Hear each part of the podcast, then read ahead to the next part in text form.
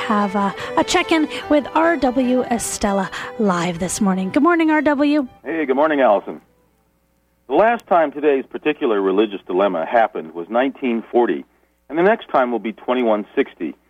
As with those years, this year the Roman Catholic liturgical calendar has the feast day of St. Patrick, otherwise known as St. Patrick's Day, occurring on the Monday of Holy Week, which means that Bishop Richard Malone, head of the Roman Catholic Diocese of Maine, quote, is discouraging any St. Patrick's Day festivities on March 17th since it is part of the most solemn and sacred week observed by Christians, close quote. That also means if you're a devout practicing Roman Catholic, you better have already eaten your corned beef and cabbage dinner before today because, according to the good bishop, that celebratory repast doesn't fit the proper solemnity of Holy Week either. When I read this in last week's Maine Sunday Telegram, the first thing that came to mind was one of Gordon Bok's lines Ah, the ways of man are passing strange. Beyond Bishop Malone's view of Holy Week as, quote, commemorating Christ's final days on earth, close quote, this week features other anniversaries worthy of solemn and thoughtful remembrance as well. Saturday around noon, my girlfriend and I walked a few blocks from our house down to the Main Street Bridge over the Stillwater River in Orono to join a few dozen people holding a peaceful protest commemorating nearly five years of the United States waging war in Iraq.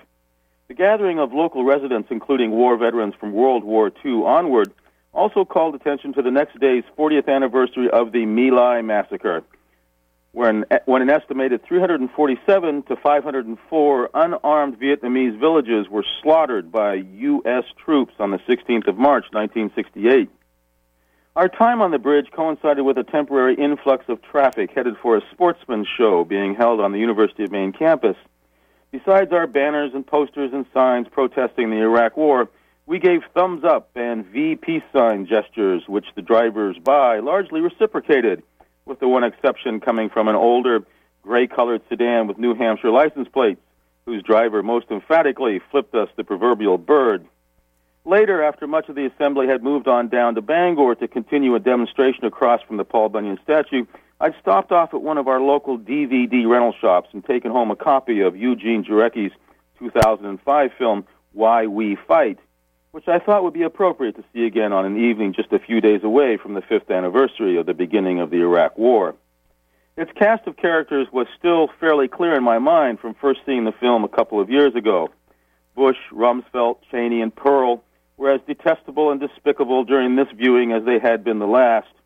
Frequent commentators such as former CIA analyst Chalmers Johnson and retired Lieutenant Colonel Karen Kwiatkowski, a former Department of Defense employee at the Pe- Pentagon, were again as poignant with their remarks, although perhaps more so now that the war has had a chance to run its predictable course another couple of years.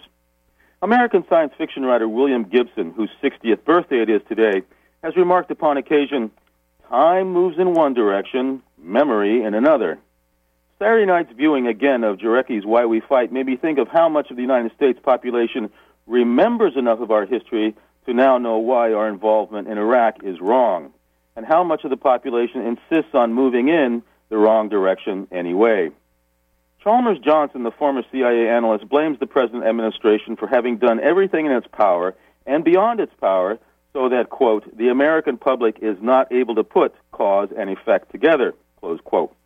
Regarding the whys and hows of the Iraq War, former Pentagon employee Lieutenant Colonel Karen Kwiatkowski served 20 years in the United States Armed Forces before calling it quits and says, quote, I have two sons, and I will allow none of my children to serve the United States military. If you join the military now, you are not defending the United States of America you are helping certain policymakers pursue an imperialist agenda. Close quote. To pursue that imperialist agenda, of course, the policymakers need considerable assistance furnished by taxpayers who contribute tax dollars to a government that in 2008 will, according to the Office of Management and Budget, allocate nearly $600 billion to the military. What continually fascinates me, and probably a whole lot of other people too, is the number of us who are constantly compromising ourselves so that so much of what we don't want to happen will happen. And we're, we're at all levels on this. The B 117 stealth bomber pilot who, trying to cloud his real culpability, says, I'm the same as anyone else. No, he's not. Not everyone is a hired killer. 40 years ago, when the United States Army's Charlie Company was on a search and destroy mission in Vietnam and began slaughtering My Lai civilians, how many of its members told themselves, We work for the government. This is our job? When helicopter gunner Lawrence Coleman, along with, with crew chief Glenn Andreotti and pilot Hugh Thompson, happened to be flying overhead at the time, noticed what was happening, and landed to interview, intervene and stop the massacre, what excuses were they trying to drum up for their own actions? Perhaps the synchronicity of Holy Week this year with the fifth anniversary of the Iraq War will set a few thoughts rolling. As of this weekend, 3,967 United States military personnel have died in Iraq and 481 in Afghanistan. 31,289 have been wounded in action. Of those numbers, 39 soldiers from Maine have died, and 204 have been wounded. Some analysts say the United States is only halfway through the war in Iraq. Some cynics say we've got a long way to go before we reach the 50,000 U.S. fatalities of the Vietnam War. Where does religion fit into any of this? Well, the military still has plenty of Christian chaplains administering to the troops. Do the teachings of Christ fit into any of our nation's war plans? But to end on a little brighter note, technically we're only about two and a half days from spring. Think of it as a matter of hours. For now, from Orono, Maine, have a great St. Patrick's Day and a happy Easter.